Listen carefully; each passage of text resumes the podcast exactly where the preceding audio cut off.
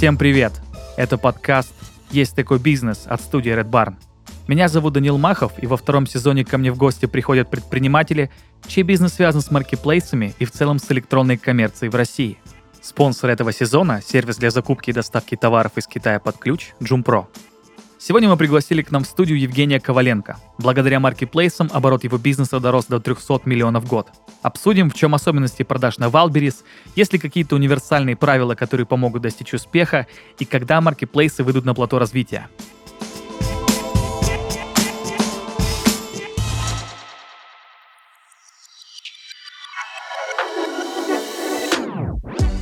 Евгений, добрый день. Добрый день. Давайте, наверное, начнем с представления. Мне кажется, что вы себя лучше представите, чем я. Можете рассказать, чем вы вообще занимаетесь, и особенно, конечно, в качестве вашей работы на маркетплейсах? Хорошо, конечно, расскажу. Значит, меня зовут Евгений Коваленко, я серийный предприниматель, у меня несколько бизнесов. Но они, само собой, в России, пока в России все бизнесы, вот, пересекаются с маркетплейсами два бизнеса, очень плотно. Вот, первый бизнес – это производство, фабрика красивых обоев Веро. Мы производим фотообои, фрески, интерьерные наклейки, постеры и продаем это практически на всех маркетплейсах России. Вот. Второй бизнес – это логистика для маркетплейсов. Это Veroliki Cargo. Мы возим товары селлеров, оперативно сдаем на все ключевые склады России. Вот. У нас на сегодняшний день 9 складов по России наших, откуда мы принимаем и доставляем. Это Краснодар, Ростов, Питер, Казань, Москва, Нижний Новгород, Волгоград, Воронеж, что еще не сказал. Хорошие города. Да. И также у нас есть гостиница загородного отдыха Veroliki Home. Вот, такое чили-место, кусочек Бали, как люди... То есть сразу видно, что общаешься с человеком, который активы в одну корзинку не кладет. Ну да, они все такие разносторонние. И все бизнесы были созданы по каким-то своим потребностям. Ну, допустим, я хочу путешествовать. Мы путешествуем с моей женой Дашей по всему миру и получаем новые насмотренности, новые проекты создаем. Вот у нас уже компания есть в Индонезии, мы открыли Veroliki Home Bali, так и называется. Вот. Но сразу видно, что зонтичный бренд. Да. Вот. Ну и, собственно, как у нас появилась логистика для маркетплейсов, потому что у нас была проблема сдавать оперативно товары на ключевые склады, и мы решали свою проблему. А в чем проблема была конкретно? Проблема в том, что логистика маркетплейсов, она не справляется оперативно, не дает той скорости, которую, допустим, мы даем мы. Вот. А это давно было? Когда эта проблема возникла? 2 года назад, в 2020 году возникла. Когда собственно, вот все начиналось. Началась вот эта большая черная пятница на полгода. Да, когда все начиналось, вот тогда большая черная пятница началась, и мы поняли, что нам нужно образовываться, и образовались, и сейчас у нас порядка больше 50 тысяч селлеров в наших всех чатах, внутренних коммуникациях. То есть ни Озон, ни Яндекс не справлялись? Не справляются со своими задачами в качестве логистики. В качестве логистики как до конечного покупателя они справляются, а в качестве логистики для селлера, чтобы оперативно поставить товар на те или иные ключевые склады, они не справляются. А почему так происходит? Как считаете? Ну, потому что есть региональные селлеры. Ну, допустим, селлеру из Краснодара, чтобы попасть в Москву, нужно целую кучу костов пройти. Прошу прощения, косты это что? Ну, это костыли по-другому. Костыли, хорошо. Да, это костыли, которые, ну, допустим, если Озон, отвозить на логистику Озон, делать транзит, у них не всегда есть лимиты, не всегда есть слоты для того, чтобы поставить. А, допустим, есть лимит в Москве, но чтобы попасть на лимит в Москву, нужно отсюда транзит делать, а транзита нет. Вот, ну и в таком формате. На месте, допустим, проще сдать. И мы, по сути, берем товар и везем, сдаем на месте сами. Ну, то есть, если ты из Казани, есть склад в Казани, то это все нормально. Но если ты, предположим, из Чебоксар каких-нибудь, и до Казани, очень много придется всего сделать. Это, конечно, очень интересно, потому что, когда смотришь с точки зрения покупателя, например, как я, потому что у меня никакого бизнеса нету, кажется, что все хорошо. Что очень редко бывают какие-то задержки, что вот, в принципе, указывают дату, бывает, может быть, дата там 2 недели, ничего страшного, подожду, ведь в эту конкретную дату, которую мне указали, справляются. Оказывается, есть вот такая обратная сторона. Там очень много нюансов. Допустим, если со стороны селлера смотреть на работу вообще магазина, то я как селлер работаю с карточкой. Что такое карточка? Да? Это, по сути, витрина. Wildberries, витрина магазина. И если у меня, допустим, остатки заканчиваются, то мой товар с полки на уровне глаз, грубо говоря, падает в самый низ, туда, к полу. И эта зона не такая продаваемая, и мне нужно будет потом его поднимать. То есть, по сути, если есть какие-то нарушения в логистических цепочках, то может случиться так, что товар вдруг быстро распродадут, Да, если я не успел поставить товар вовремя, а пошел какой-то пик продаж, праздники, Черная пятница, распродажи, неважно что, а я не успел поставить товар вовремя, то моя карточка проваливается, улетает с первой страницы, а самые продаваемые, как правило, это первые страницы на всех маркетплейсах. Это по опыту чисто? Это по опыту, по статистике, по всем наблюдениям. Это, конечно, очень интересно. Но мы что-то как-то уже в логистику ушли, я уже думал это ставить на вторую часть, ну ладно. Наверное, надо больше в историю погрузиться. Как вообще вы вышли на маркетплейсы? Зачем это сделали? Помните, может быть, время, прям конкретную мысль, почему надо идти туда? Конечно, помню. Это был конец 2019 года. В 2019 году летом мы начали выстраивать стратегию нашей компании производственной. Да, но в плане производства, продаж, маркетинга все уже было, да? Я правильно понимаю? У нас было производство, была команда, и мы начали выстраивать свои бизнес-процессы внутри компании через стандартную дистрибьюцию. Тогда маркетплейсы были, но как таковой не было и такого ажиотажа не было. Пика, который произвел коронавирус. Да. Вот именно, знаешь, как такую большую свечу в продажах. Вот. Ну и, собственно, мы выстраивали стратегию по бизнесу, это развитие нашей компании через дистрибьюцию и тому подобное. Я инвестировал деньги в свой же бизнес, и бизнес осознанно минусил. Там месяц 800, миллион, 700 тысяч. И мы 8 месяцев минусили, может, чуть больше. Ну и минус 7 миллионов залетели. И в начале 2020 года, там, в марте, закрывают нас локдаун, все, коронавирус. И ты понимаешь, что все то, что ты выстраивал, неэффективно, и все деньги, которые ты выстраивал, сгорели, потому что какая может быть дистрибьюция, когда всех закрыли, все сидят дома. Вот, и все. И, по сути, стратегия просто провалилась. И пришел кризис. Ну, пришла точка роста. Пришла точка роста. Да, пришел кризис с одной стороны, но пришла возможность с другой стороны. Мы собрались с командой, и я говорю, ребята, мы сейчас должны оценить свои возможности. Мы за 8 месяцев сформировали крутую команду, и что мы можем сделать с тем, что у нас есть. Понятно, на тот момент не было специалистов, которые имели опыт продажи, вообще работы с маркетплейсами. И нам приходилось самостоятельно обучать менеджеров. И мы вышли на, как помню тогда, Wildberries сезон. Прикольно, ты сидишь на карантине, а продажи идут. Все работает. Да. И мы сразу же в первый месяц сделали плюс миллион прибыли по компании. Это очень хорошо. С минус миллиона. То есть, да, очень круто. Так получилось. И начали выстраивать систему. У нас все бизнесы очень системные. То есть после первого месяца, когда вы поняли, что прибыль идет, вы просто сразу переориентировались на маркетплейсы и поняли, что это вот основной драйвер. Мы сфокусировались. Понятно, что у нас были другие направления, там продажи через социальные сети и тому подобное. Но мы сфокусировались сюда. И на первый месяц это не было самое, как сейчас, это 95% оборота занимает у нас маркетплейсы. 95%? Да. А тогда это было 2%, 1%, ну, по нарастанию, да. Вот. А сейчас это самый большой объем у нас продаж. Вот, соответственно, мы поняли, что это большая, высокая точка роста, и начали туда концентрироваться и прилагать все усилия. Сформировать команду и тому подобное в этом направлении. Ну и как понял, со временем вы начали выходить и на другие маркетплейсы, или все-таки концентрация была это Wildberries Ozon? На старте концентрация была Wildberries Ozon, но так как у нас собственный бренд, собственное производство, мы поняли, что это не только возможность по продаже, это возможности маркетинга. И когда ты присутствуешь на большом количестве площадок, каждая площадка имеет внешний трафик, также гонят рекламу, также себя популяризируют. Да. И мы просто поняли, что мы должны стоять везде. Неважно, будем мы там продаваться, не будем мы там продаваться. Для развития бренда это имеет очень большое значение. Да, просто сам факт присутствия. Совершенно верно. И куда пошли потом, Алиэкспресс? Нет, это был Яндекс, потому что Яндекс.Маркет одна из топовых площадок, она и сейчас. Вот, Яндекс.Маркет, Леруа Мерлен. Мы больше по своим... Леруа Мерлен — это вообще непосредственно наша строительная площадка. Вот. Сбер появился, пошли на Сбер. Тогда еще был... До Сбера, как же он назывался? Беру еще был. Да. Беру и Яндекс, они же разошлись. Мы зашли на Беру, потом появился от СДЭКа, СДЭК Маркет, туда пошли. Ну, то есть пошли везде. У нас еще eBay был тогда чуть-чуть, просто присутствие. Алишку зашли. Везде, куда только можно, везде зашли. Да, ну... Казань Экспресс. Естественно. А профильные какие-то маркетплейсы? Ну, то есть Леруа Мерлен, да. И есть ведь еще в России какие-то маркетплейсы, которые именно строителем занимаются? Все инструменты. Мы там тоже присутствуем. И сейчас. И вот спустя 3 года, получается, вы смотрите на все свои площадки и до сих пор думаете, что нужно присутствовать везде? Обязательно. Ну, я же говорю, что мы как бренд, и мы развиваемся, мы растем. Насколько выдает в год маркетплейс роста, да, в процентном соотношении, столько же и мы прирастаем, может, чуть-чуть даже больше. Прирастаете в смысле в плане продаж? В плане продаж, да. Ну, маркетплейс вырос за год там 100%, а мы тоже выросли 100%. Да, вот. И где все лучше всего заходит сейчас?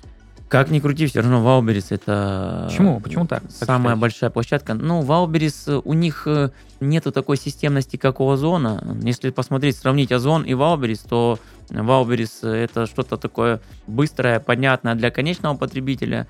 Озон тоже сейчас становится быстрым, понятным для конечного потребителя. Но, наверное, Wildberries больше фокусируется на точках роста, нежели на системе. А Озон больше фокусируется на системе, на процессах и тому подобное, и не успевают подрастать именно то, чего хочет рынок. А что значит, что Wildberries ориентируется на точки роста? Можете точки подробнее? Роста — это больше скорость доставка, цена, где-то продавливают селлеров, где-то, ну, вот такие вот свои манипуляции. А, в смысле продавливают, чтобы меньше она была? Чтобы цена была меньше, да, скидки и тому подобное. Куча акций, внешний трафик гонят больше. Ну, допустим, у кого больше внешний трафик, вот какой-то из месяцев в Черную пятницу в прошлом году Озон стрельнул намного круче, чем Wildberries, потому что они зафигачили очень много трафика в рекламу.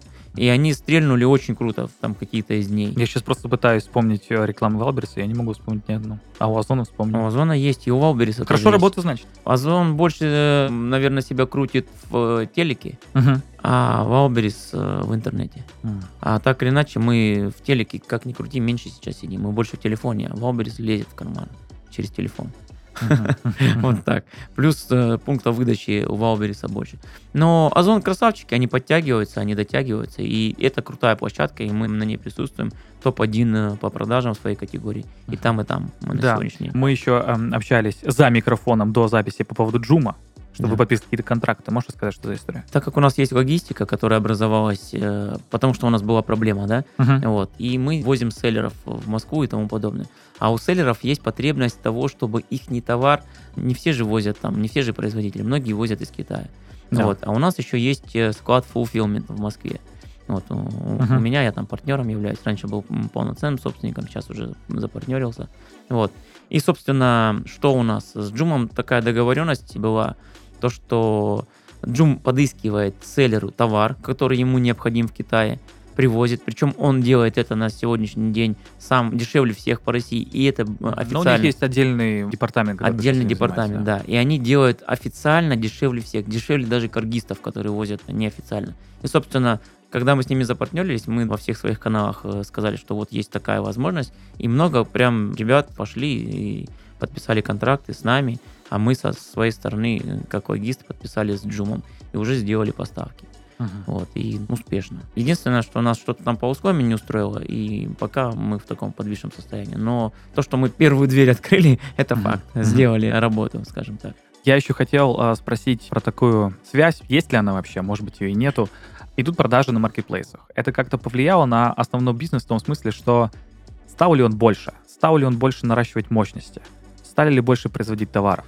Стали ли больше открывать, возможно, каких-то новых производственных точек? Ну, ты знаешь, есть такое понятие объем рынка. Да. Если где-то убыло, то значит где-то прибыло. И мы, когда были в традиционном рынке офлайн, да, до того, когда появились маркетплейсы, то мы уже тогда заметили, что отток денег с этого направления уходит. То есть объем рынка, он потихонечку растет, но само направление, в котором ты находишься, офлайн традиционный, да, как мы привыкли его в прошлых временах, он потихонечку сокращался, продажи. Потому что тогда уже были маркетплейсы, тогда уже были какие-то продажи. Небольшие, но были. Вот. И, по сути, когда пришел ковид, он спровоцировал больше покупать. А сейчас вот эта специальная операция еще больше спровоцировала, потому что так, как ни крути... Ну да, был какой-то очень резкий скачок в марте-апреле. Да. И объем рынка, он потихонечку растет. Сейчас, может быть, он может упасть, либо просто остаться на том же уровне. На плато выйти. Да, выйти на плато. Но тот, кто сфокусировался на нужной точке роста, у них однозначно будет рост. И у кого-то рост, у кого-то падение. И все. Так, на вопрос не ответили. Роста был у вас? Ну, понятно, что в продажах был, это очевидно. А в плане производства самого? Конечно. Мы сфокусировались, мы перестроили свои продажи, свое видение, мы больше фокусировались на дистрибьюции, там, обойных клеев, еще чего-то, да. Вот. У нас обойный клей тогда занимал, наверное, 90% оборота компании, а сейчас обойный клей занимает 2% оборота компании. А оборот у нас вырос в 10 раз. Вот. Ну, то есть есть разные товары, и просто в какое-то время спрос падает на одно, но спрос повышается на другое. Да. Что сейчас в ходе? Сейчас мы фокусируемся больше на обоях. Это объемный рынок, большой объем рынка как таковой. Вот. И мы фокусируемся сейчас здесь. Угу. И, собственно, выросли мы в станках, в оборудовании, в персонале, во всем выросли. В тот момент, когда все сокращали, мы набирали людей. Угу. Ну вот она, обратная история ковида, когда все думали, что это плохо, а для кого-то хорошо. Да? Даже очень. Есть такой совет для тех, кто планирует закупать товары из Китая. Всегда делайте погрешность на возможные проблемы с доставкой.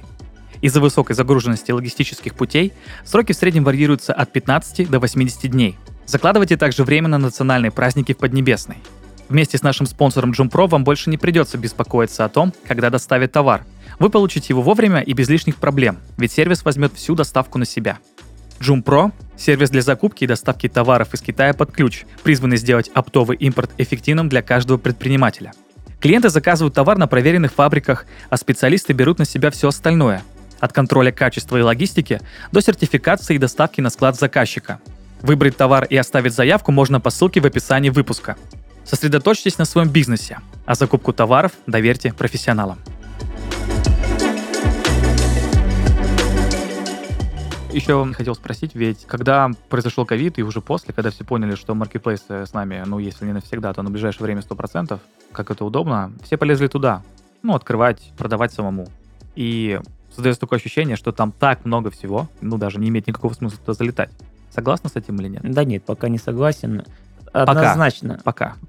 Все равно рынок консолидируется, всему свое время. Ну, конечно, да. Он консолидируется, и тот, кто займет нужные позиции, тот, конечно, и будет дальше в рынке и диктовать рынку тренды, создавать. Вот. Что касается начала, допустим, 19-20 год, да, когда была свеча, то работать с маркетплейсами было проще. Почему? Ну, допустим, возьмем, когда пришел вообще интернет и когда были сайты.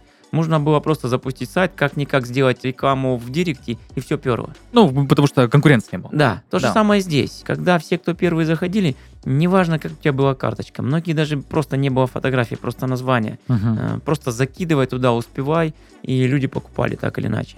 Вот.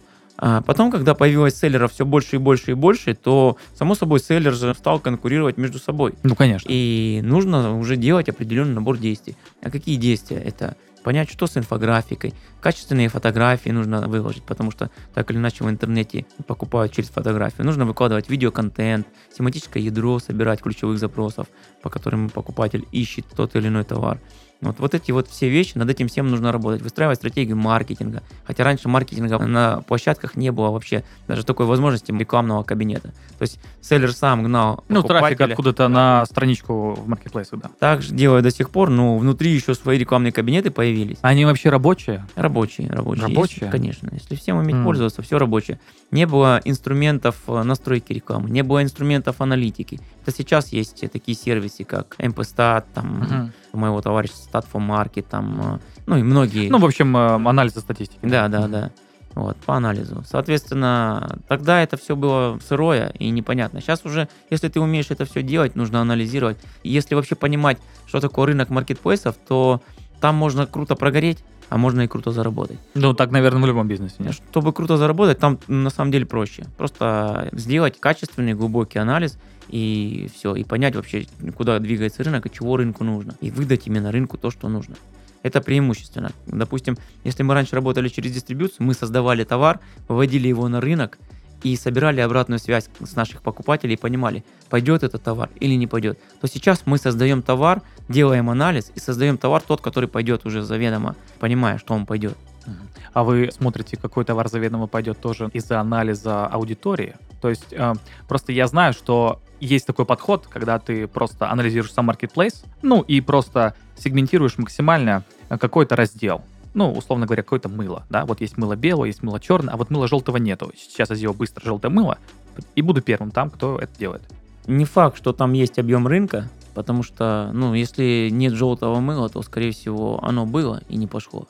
Вот. И ты можешь сделать, но не факт, то есть что... у вас не такой подход был, то есть вы не смотрели на сам маркетплейс, вы просто делали какую-то свою аналитику из вашей аудитории целевой, собственно? Нет. Мы однозначно смотрим на маркетплейс, мы модернизируем, мы очень много продуктов вывели на рынок, именно мы вывели, которые потом копируют очень много людей. Вот. Но мы анализируем не только один Wildberries, мы анализируем маркетплейсы по всему миру. И то, что начинается, допустим, в Америке, на Амазоне продается, оно однозначно придет к нам. Если тренд пошел из Китая, то он и к нам тоже придет. А можете какой-то кейс рассказать? Ну, кейс, допустим, у нас есть ростомер, который мы вывели. Ростомер — детская наклейка для... чтобы отмечать, какой рост ребенка. Да. Вот, понятно, что кейс уже прошел, но он имеет место... Да, ну просто чтобы понять саму свой процесс, Мы проанализировали рынок Амазона, как там вообще продаются маркетплейсы. И Даша, у нее какая-то чуйка именно в анализе, она не мерится с посредственностью, она прям вот все только на цифры смотрит. Она говорит, вот нужно вывести нам вот такой на прозрачный, самый простой, самый... Мы сначала выводили, смотрели, копировали красивые, яркие, красочные ростомеры, наклейки к стене приклеиваются. Она говорит, нужен обычный, простой, на прозрачной наклейке, тоненькая полоска и черные циферки с рисками. Минимализм вот, прям. Минимализм. Вот это нужно, говорит, потому что он подходит под любой интерьер, он стильно смотрится. Логично, очень логично. Дешево в производстве. И мы его вывели, и он сразу в топ. И он полетел, он сделал рекорды по всем продажам. Потом уже нас начали копировать. Вот, но сразу мы просто делали колоссальный на нем оборот. Блин, это же очень классный подход. Просто очень много анализировать того, что происходит в мире.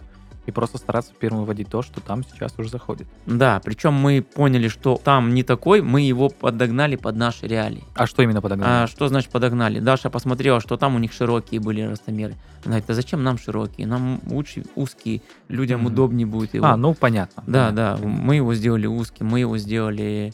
чуть-чуть шрифт другой сделали. Ну и, собственно, вот это вот все. Шрифт имеет значение. Имеет значение, как ты показал фотографию, как ты именно в инфографике раскрыл свой товар, как, допустим, ты уже им пользуешься, как ты, какие эмоции ты получаешь от этого всего. Вот это все нужно показывать. Не просто товар показывать, а для чего этот товар, конечно... какую он проблему решает. Да, какую он проблему решает, для чего его вообще покупают. То есть как он в использовании. Если это, допустим, нож, показать, как им что-то режется или еще что-то. Ну, вот такие очень простой пример, но очень понятно. Да.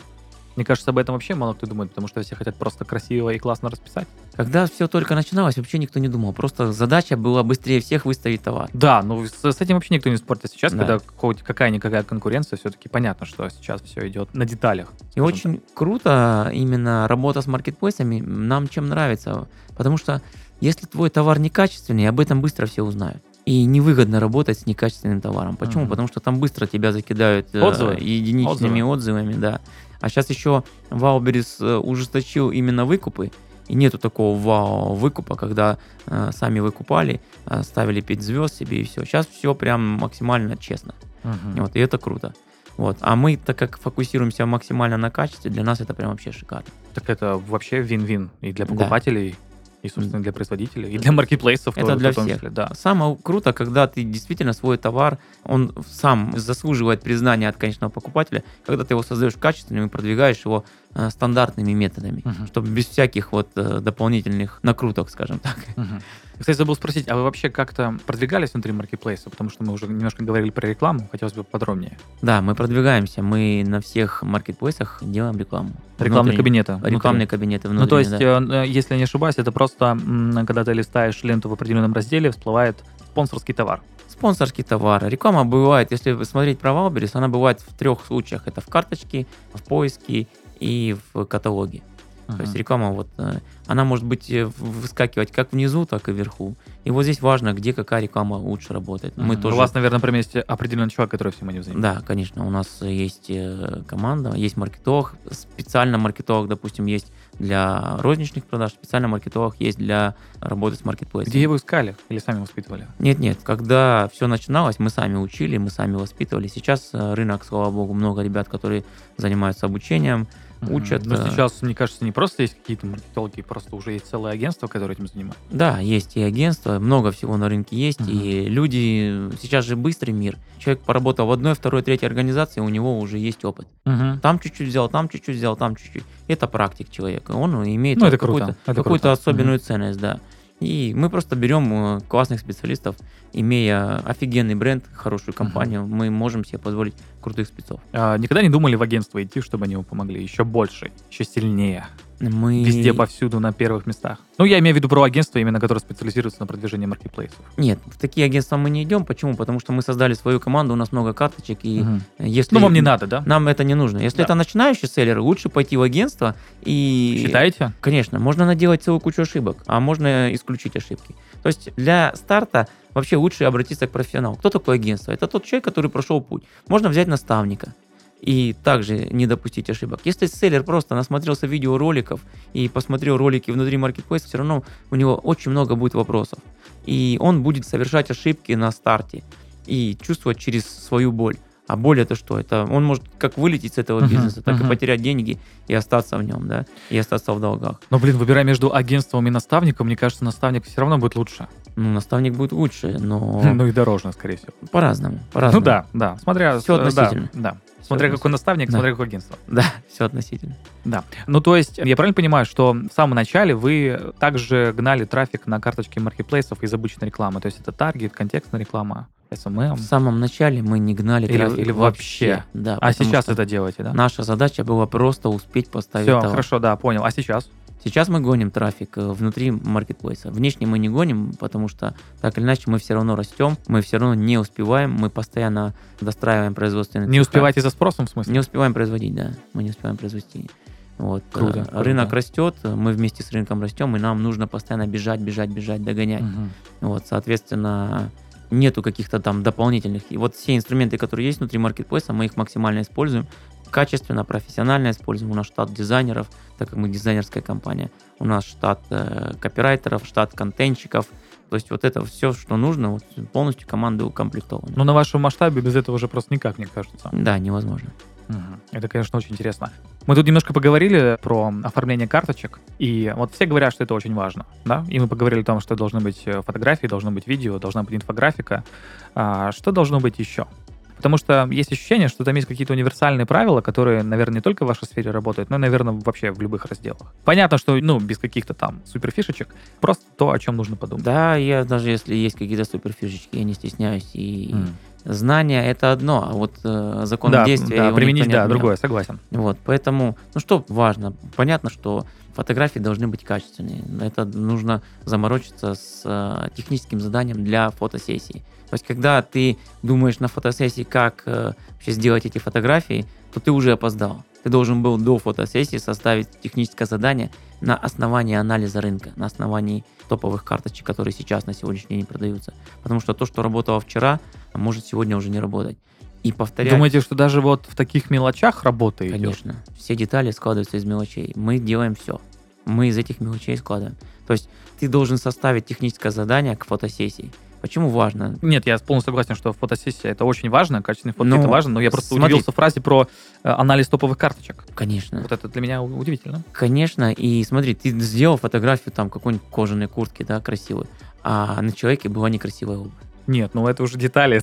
Эти детали зачастую потом вылезают, и очень много таких ошибок, их видно. Вот. Ну, кстати, согласен, я иногда замечаю такие вещи, когда ты смотришь один товар и видишь, что, например, даже куртка классно выглядит, но человек в остальном одет как-то не очень, и тебя уже это не очень привлекает. Может быть, человек какой-то неулыбчивый, не располагающий к себе, холодный. Вот эти вот все моменты, они очень важны. Сейчас даже идет охота на моделей, которые фоткаются на Wildberries. Если какая-то модель зашла... Я слышу только про эротические фотосессии на Wildberries. Что сейчас идет такая история, что, продает что у нас? Смерть и секс. Вот, смерть запрещена. Тогда секс пускай будет. И просто девушки в откровенных нарядах показывают какие-то товары, и это, в принципе, работает. Объемная ниша.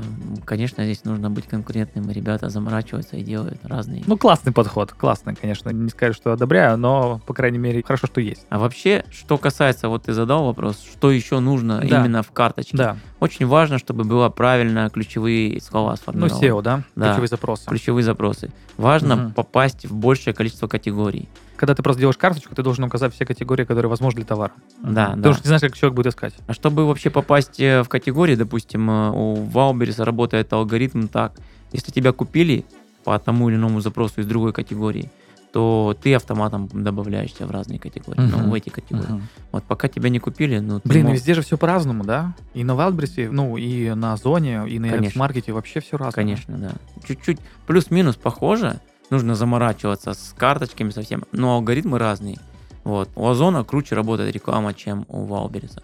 Но у Wildberries задача быть на первой странице. И чтобы было понимание, 20% первых позиций... Вот, ну, просто что-то вводишь, и первая строчка вылазит. Первые 10-20 позиций, именно первых 10-20 карточек продают 60% оборота категории. Это очень важно. То есть, а на Озоне не такая статистика? На Озоне плюс-минус то же самое. Я думаю, что, наверное, везде так. Просто везде. Людям лень 3 страницы открывать. Вот здесь вот нужно заморачиваться. Если ты не попадаешь в эти первые 20, ну, ты будешь как-то двигаться, как-то продавать. А вы сразу поняли, что ключевки нужны?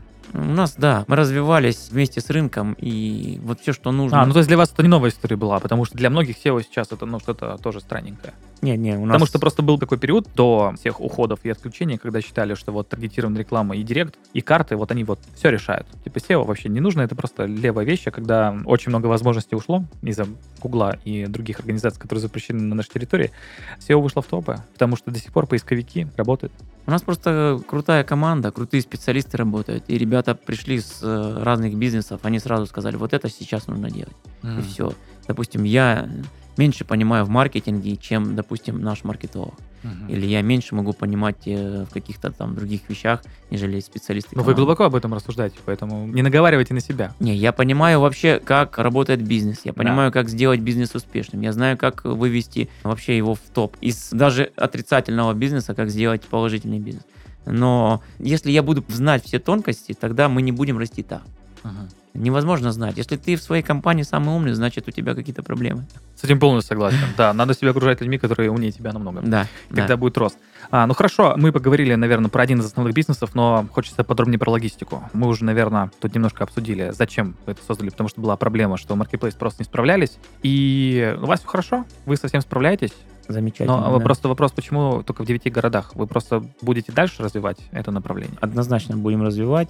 Все же зависит от городов, куда идет Wildberries, допустим, мы от него больше отталкиваемся. Куда склады идут? Куда идут склады? А, да. Вы за Wildberries просто идете? Да, мы смотрим за самыми продающими складами и там, где, допустим, есть у селлера проблемы. Прошу прощения, тут, мне кажется, очень важный вопрос. А откуда вы знаете, где больше продают? Откуда цифры? Аналитика. Есть сервисы аналитики, есть внутри у Wildberries. Но мне кажется, это уже корпоративные данные продажи товаров на определенных складах, нет? Нет, никаких. Это открыто? Это все открыто. Нужно уметь пользоваться этим. Это все открыто. Я бы закрыл.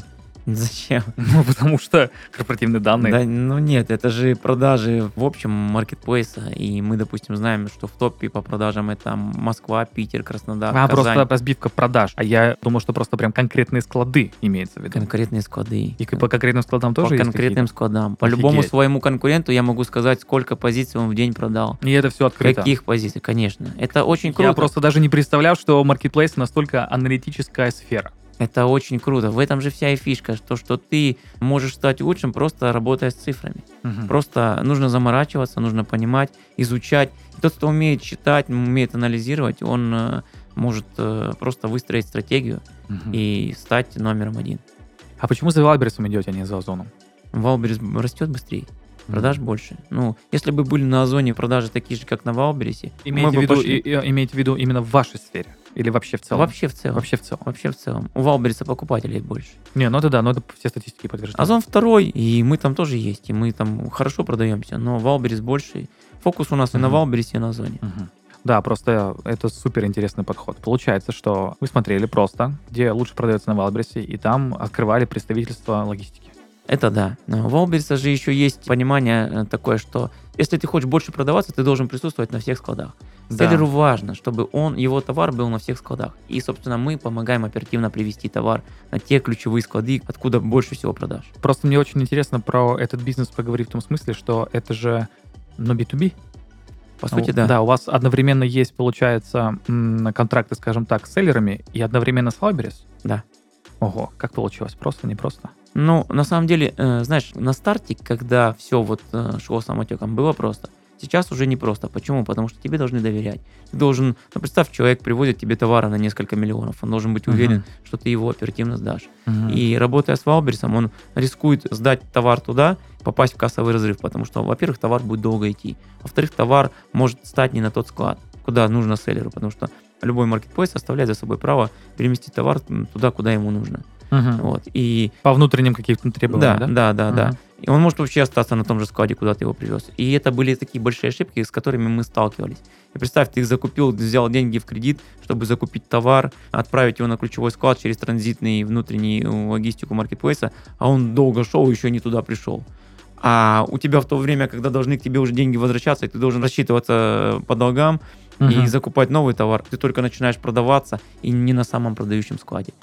Uh-huh. Понимаешь? И это кассовый разрыв. Да. Это как вы решаете проблему, понятно. Мне вот просто интересно, что если разобрать этот же сценарий.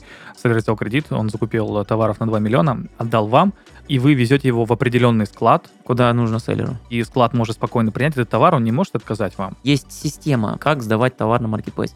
То есть товар должен быть обязательно промаркирован, товар должен быть обязательно сложен по требованиям... ну, по ГОСТам, грубо говоря. По требованиям маркетплейса он должен быть сложен, промаркирован, упакован, запалечен, на палетах определенного стандарта. И когда мы принимаем товар, мы все эти стандарты сразу проверяем.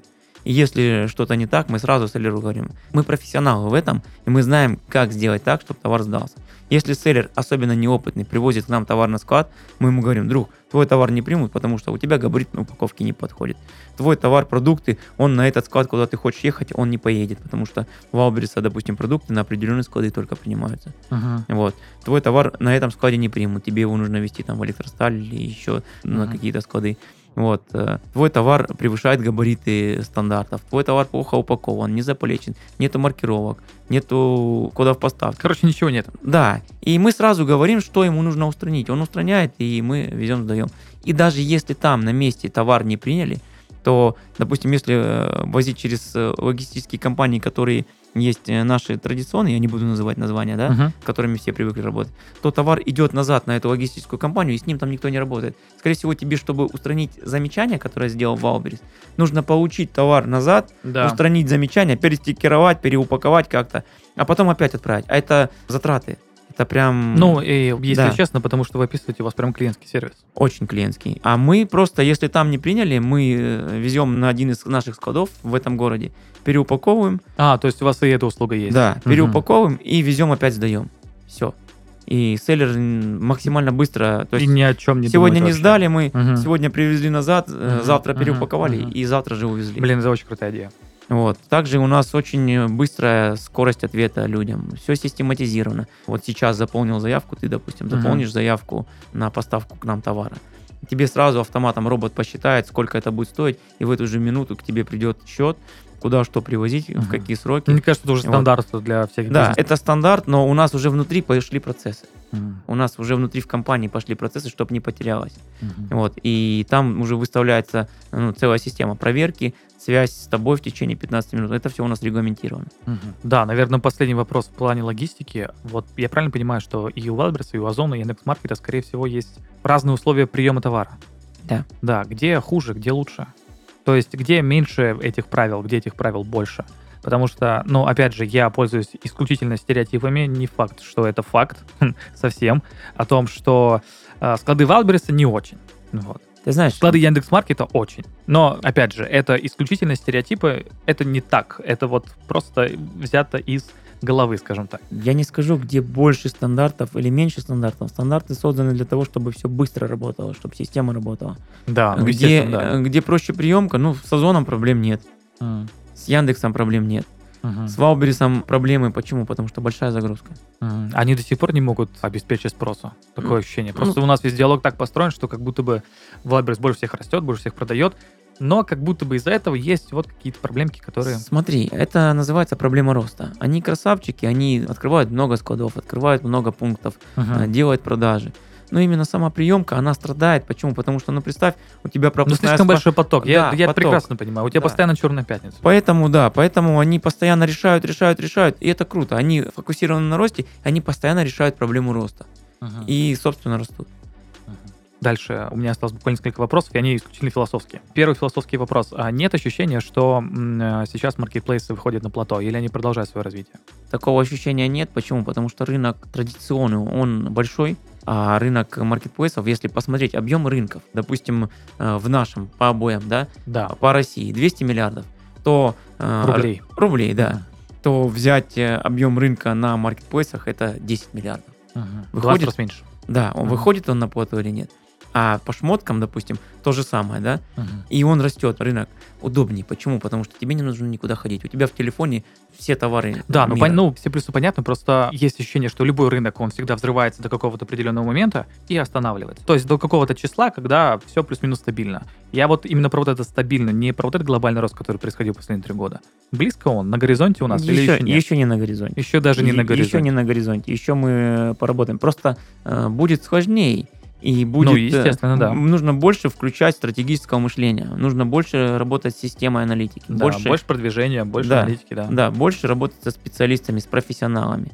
Вот и все. А то, что там на горизонте или нет, нет, еще есть куда расти, потому что сейчас очень круто стрельнули в прошлом году товары шмоточные. Почему? Потому что очень много брендов ушло из России, а покупателю где-то нужно покупать вещи. И пошли все на маркетплейс. Но другие ниши, другие товары еще не так подросли. Разные ниши будут стрелять со временем из-за обстоятельств. Да, понятно. Да. Да. Человек ушел за вещами на маркетплейс, понял, как это удобно, и это очень удобно. Потом он открыл маркетплейс, а там есть и какие-то строительные товары, и какие-то товары для дома, и он просто понимает, что это удобно, и со всеми остальными товарами тоже. И вот здесь вот человек ушел за вещами, а взял, это как магазин в обычный, идут за хлебом, а покупают все остальное. Да. То же самое здесь. Да. Блин, конечно, суперинтересно. Ничего тут не скажешь. Я на эту тему могу долго разговаривать. Да, я понял, что мы тут можем и часами разговаривать. Все-таки тайминг у нас ограничен. Хорошо. Тогда, наверное, тоже такой очень стандартный, очень классический вопрос, но все-таки 2-3 совета начинающим, которые туда приходят. Наверное, один из таких советов: не нужно интуичить. Интуичить не надо. Только цифры. Вообще, да. Только цифры. Только полагаться на сухие цифры. Даже мы делали такие ошибки, когда мы сначала опирались на цифры, потом поняли, что мы красавчики, мы можем, и начали интуичить. И это все интуиция. На волне того, что все получилось, значит, все нормально. Да. И мы классическая ошибка. Да. Сделали большой буфер, потом все это не продается, мы распродавали по Сибесу, чтобы опять вернуться на свои рельсы. Вот, все, никаких интуичений. Вот. Второе, я бы сказал, что нужно все-таки разобраться лучше. Прежде чем инвестировать деньги, нужно разобраться. Разобраться в рынке или в своей сфере? Разобраться в системе аналитики. Проанализировать рынок вообще, что здесь нужно, куда идти, с каким товаром. Третье, здесь поможет, конечно, наставник. Это может быть агентство, либо человек, уже селлер с опытом. И вот простые 3 вещи. Очень простые, но очень системные. Да. И очень сложные. Да. Тогда, Евгений, у меня последний вопрос остался. Он у меня будет классический в этом сезоне, и он тоже философский. Как считаете, маркетплейс и вообще в целом электронная коммерция — это сейчас главный драйвер развития бизнеса в России? Знаешь, сказать, что это прям главный драйвер развития бизнеса, ну, один из крупнейших драйверов развития бизнеса. Для нас же закрыли границы внешние, вот, и внутренние, да? Ну, как внутренние? Мы для некоторых, как экспортеры, мы тоже закрыты. В некоторые страны наш товар не пускают. Ну, есть ограничения. Да. И вот это тоже драйвером будет, потому что мы будем перестраиваться на другие рынки, потому что товара внутри производим больше, чем можем его потребить. Это, само собой, будет падать цена. Излишки будем выходить на внешние рынки. Да, спрос, предложение, да. Вот. И те ситуации, которые вообще происходят в стране, они так или иначе, любой кризис, он повернет так, что мы все равно будем именно там, где мы хотим быть. Вот, все зависит от нашего желания.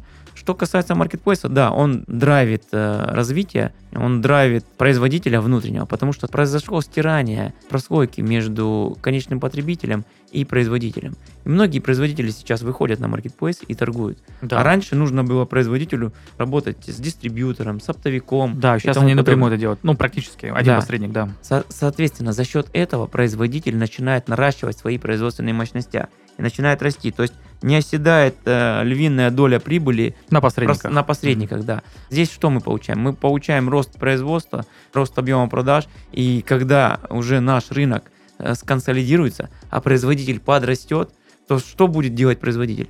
Он может производить больше, чем может реализовать. Или лучше. На внутреннем рынке. Да, или лучше. Соответственно, у производителя возникает вопрос, куда я могу свой товар реализовать еще? И он пойдет в другие страны. Вот и все. Конечно, это драйвер. На этой супер оптимистичной ноте я предлагаю закончить наш подкаст. Евгений, спасибо большое. Это было офигенно. Спасибо за то, что так сильно погрузили в детали. Пожалуйста. Да, потому что в деталях не только дьявол, но и все самое главное. Вот, поэтому спасибо, что пришли к нам. Было приятно пообщаться. Спасибо, что позвали. Очень приятно. Спасибо.